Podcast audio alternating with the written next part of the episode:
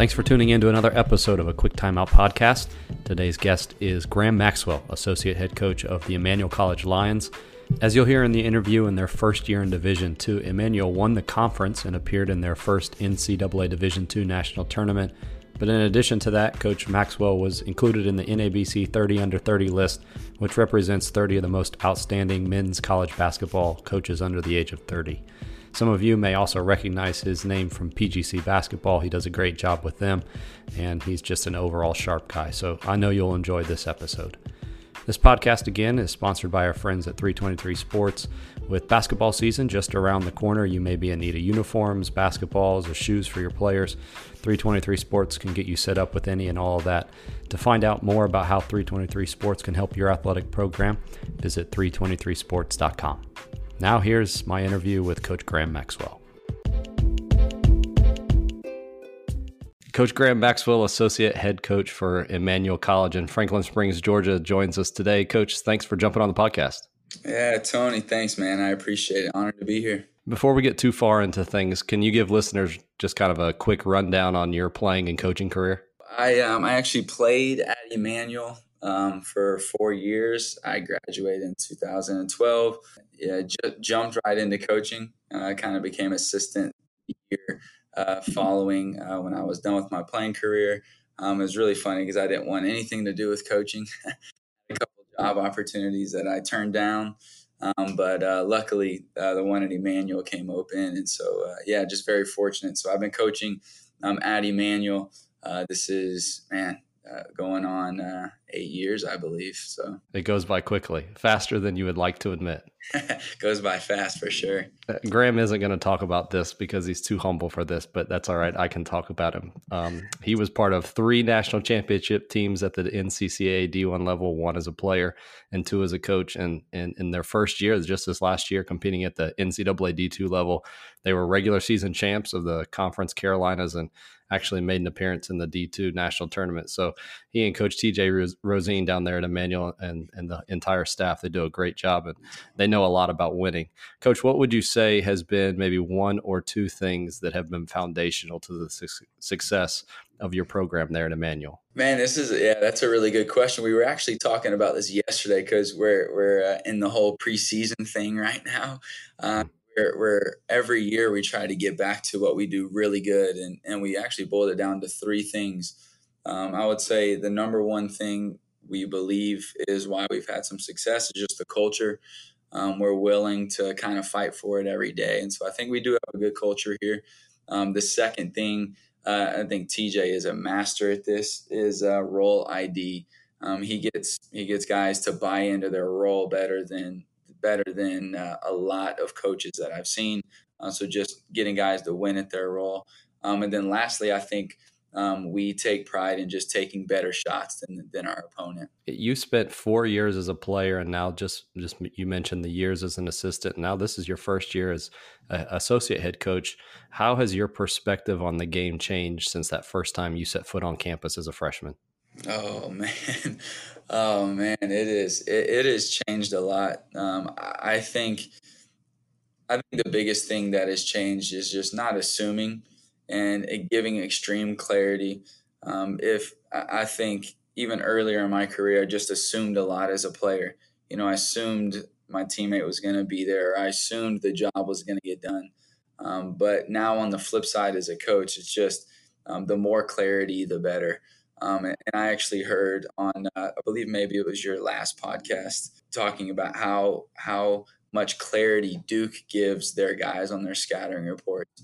Um, I think that's one thing that we strive to do, but that that that wasn't my my mindset when I first got in as a player. I just assumed a lot of things were going to get done, um, but things don't get done. Uh, things don't get done unless there's extreme clarity around it. I think a lot of it too, especially for a coach, you take things for granted as a player, mm-hmm. and then once you become that that coach, there's a lot that goes on behind the scenes to actually make that team what it is that you don't pay attention to. You think it's all about the practice and the games but mm-hmm. I would assume that you have come to the conclusion I have. It's a lot of times more so what happens off the court and away from the gym itself that has impacted or impacts what happens on the court. Oh yeah, hundred percent. Yeah, yeah, I couldn't agree more. I'm always interested to hear from coaches who go from being players to soon after going straight into coaching um, and especially for the helping coach the, the program that they played for how was that transition for you personally and what were some of the challenges maybe that you faced and maybe what were some of the benefits of having just played for that program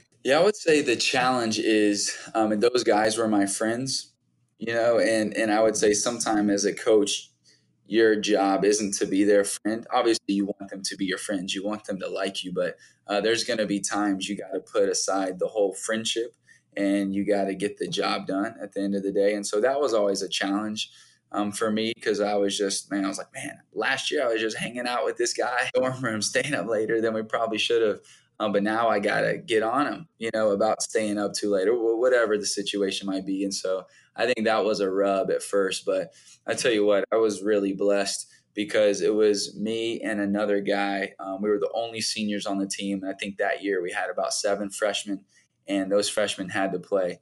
And so we were basically the coaches on that team because we were so young. We had to grow up the freshmen quick uh, in order to even win a couple games. Uh, so I think that helped me in my transition because they had already started listening to me because of the influence I had as a senior. So it just carried over as uh, as I became my first year uh, as an assistant coach. And, and the other thing too, it, I don't think it had much to do with me. I think it had everything to do with how uh, the guys. We, we had really good guys. Um, so they deserve the credit there. How have the experiences changed your view of maybe your role and has it practically influenced how you do certain things now versus maybe how you did things the first year? Just having that different perspective as a coach? Yeah, I think I, I put more into it now than I did. Again, I, I think I just assumed my first couple years, like I would show up and I felt like maybe the lights were on. Um, I would just kind of assume things get done. And now I realize, you know, oh my gosh, there's so many things that you have to do. And especially a small college, a lot of it's like, man, I hadn't even thought about basketball in two days. I got to get all this, I got to get all this other stuff done. And so I think my perspective of um, time management and where I put my focus and attention to has changed um, over the years. Just being an outside coach, observing and having played you guys and interacted with you over the years, it, it appears that you and Coach Rosine really get along well and work together well. How, how would you describe that relationship and how has he impacted your coaching career and your life in general? Oh man, I could. I mean, we could spend. We could do a whole podcast. Maybe mm-hmm. back and we'll do a whole podcast on, on uh, TJ Rosine. But he, uh, I think, is very. Uh, it's very unique because uh, we've done the uh, we've done the DISC assessment. You know, so we. I know my strengths and my weaknesses, and I know his strengths and his weaknesses, and we are polar opposites. Whatever he is weak, that's my strength and whatever is an area where I'm not that good at, that's an area where he is the strongest. Uh, so I think that's why we're able to work so well together. Um, I also think we, you know, it's we we uh, have been together so long. There's a trust there, um, but we just know each other so well. He knows my strengths, I know his strengths and weaknesses, and if we're ever unsure about something, we come together and and talk about it. There's open lines of um, open lines of communication. So um, I think that's one reason why we work so well together is we just know what we're best at and we know where the other person needs to grow the most. Speaking to that DISC assessment, we just went through that and went over that this past weekend. And it was not just beneficial in, in understanding our players better, but really it was helpful for us coaches to be able to have that. And like you said, I'm in the same situation, just being the opposite of, of our head coach and and how we work together. And a lot of it is like a marriage. It, it seems to what what plays off your strengths and you know the other person's weaknesses and vice versa. How you can be a help to each other. So uh, maybe we may need to have somebody else come on talk a little bit about that DISC assessment. But that was super super oh, enlightening, lightning. Uh, not just like I said about the players, but about who you work with. So as as you've gotten older, and we talked about the change in the job title, getting more responsibilities. Word on the street is that you're this year your duties are changing a little bit. How is that different going into this season than in the past? Man, um, I, I, just think I, I did need to shift my mindset. I, I, I, think mm-hmm. gathering as much information as possible about um, the offense and coming up with creative ideas, um, because for so long it's been all right, how can how can we get stops? And so now it's just the complete opposite. I mean, flipping it on its head. How can we get how can we get points and how can we score? And more than anything within our offense, because you know we, we run the read and react more than just set plays. It's how can we put our best players in positions to score? You know, how, how can they be successful?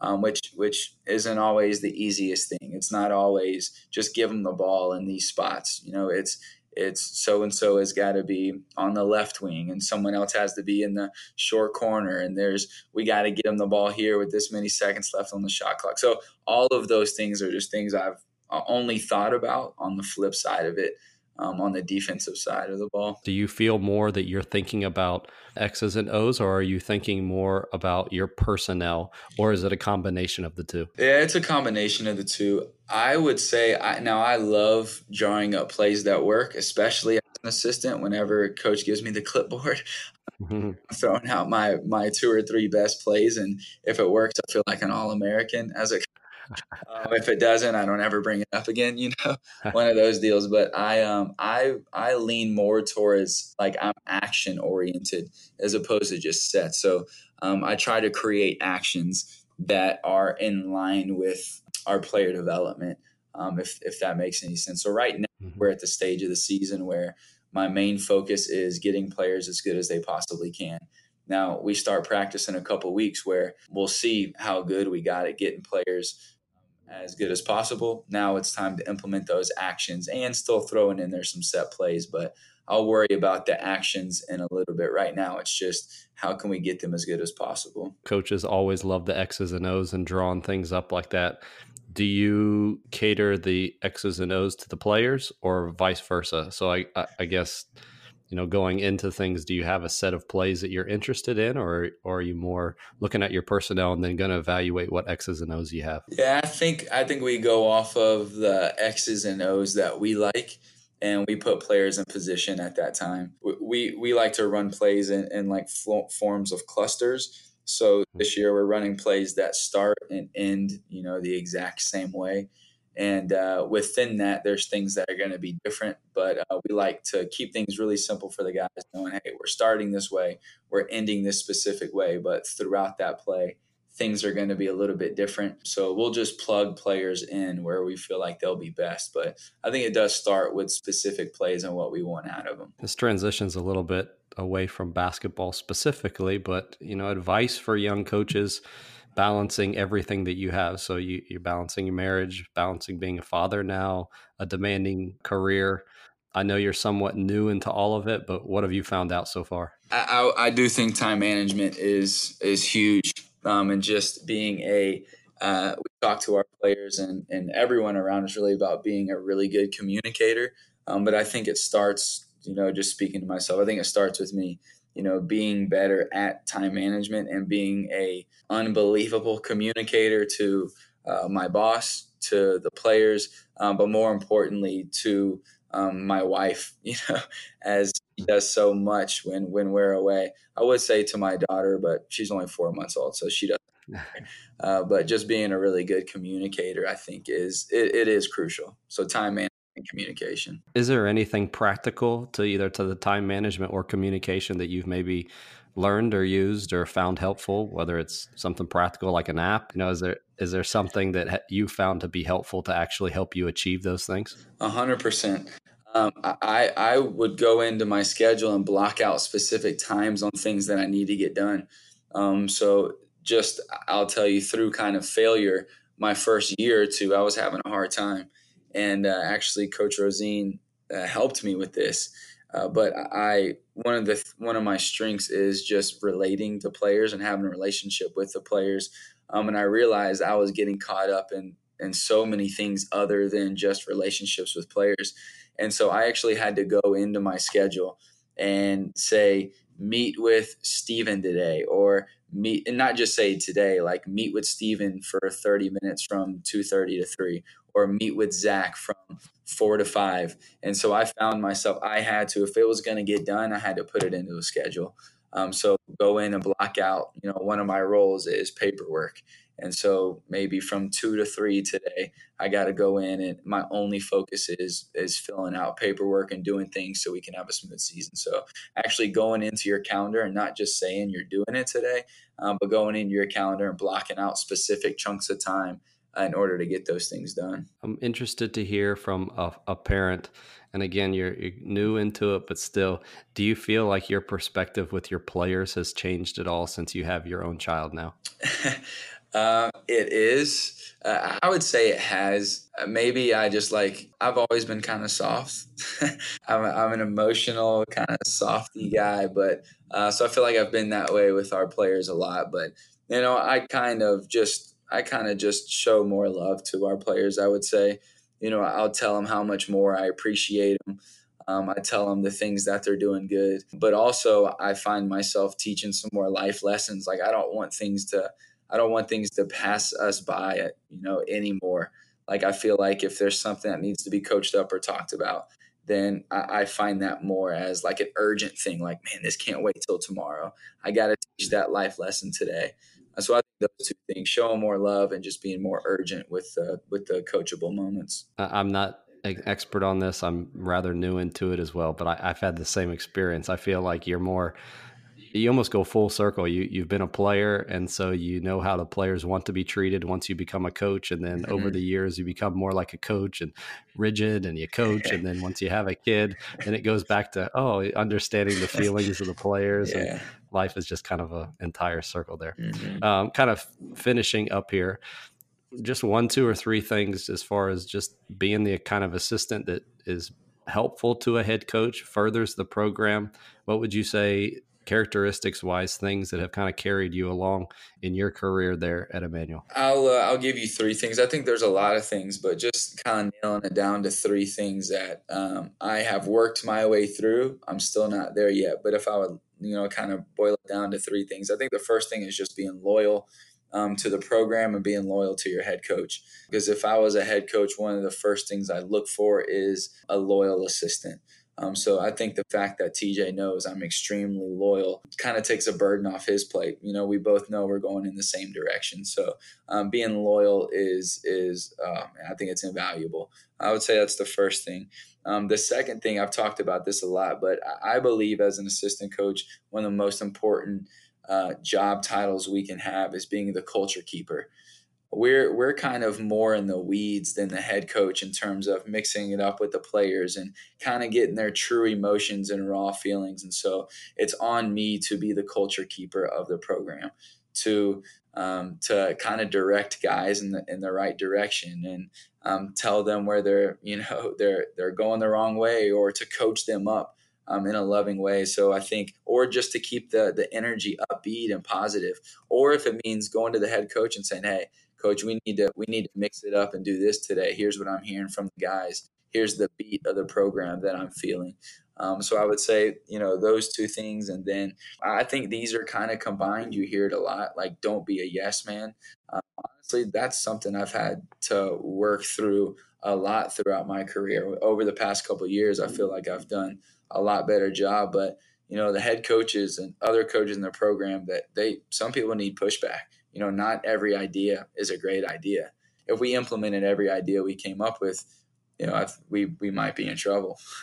we might in that many games. Um, so just just being able to push back or saying, you know, I don't necessarily agree with that behind closed doors, um, and then you know, out in front, obviously we're on the same page, which steps back into that loyalty loyalty piece. But um, I think the second part of that, um, you know, not being a yes man is um, being willing to bring ideas. You know, even though I would say 95% of my ideas are rejected, I still feel at the end of the day I'm adding value because I'm giving our other coaches on staff and our head coach something to think about.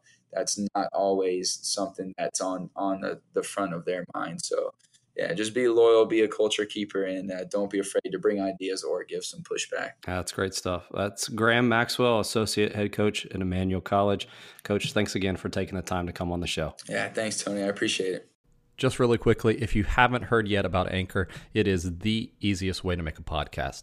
It's free. There are creation tools that allow you to record and edit your podcast right from your phone or computer. Anchor will even distribute your podcast to Spotify and Apple Podcasts and other platforms so your show actually gets heard. You can even make money from your podcast no matter the size of your audience. It really is everything you need to make a podcast all in one place. So download the free Anchor app or go to anchor.fm to get started. That'll do it for this episode. Be sure to hit that subscribe button if you haven't already and share the podcast with your coaching friends to help us grow the game. Thanks so much for listening. We'll talk to you again at the next time out.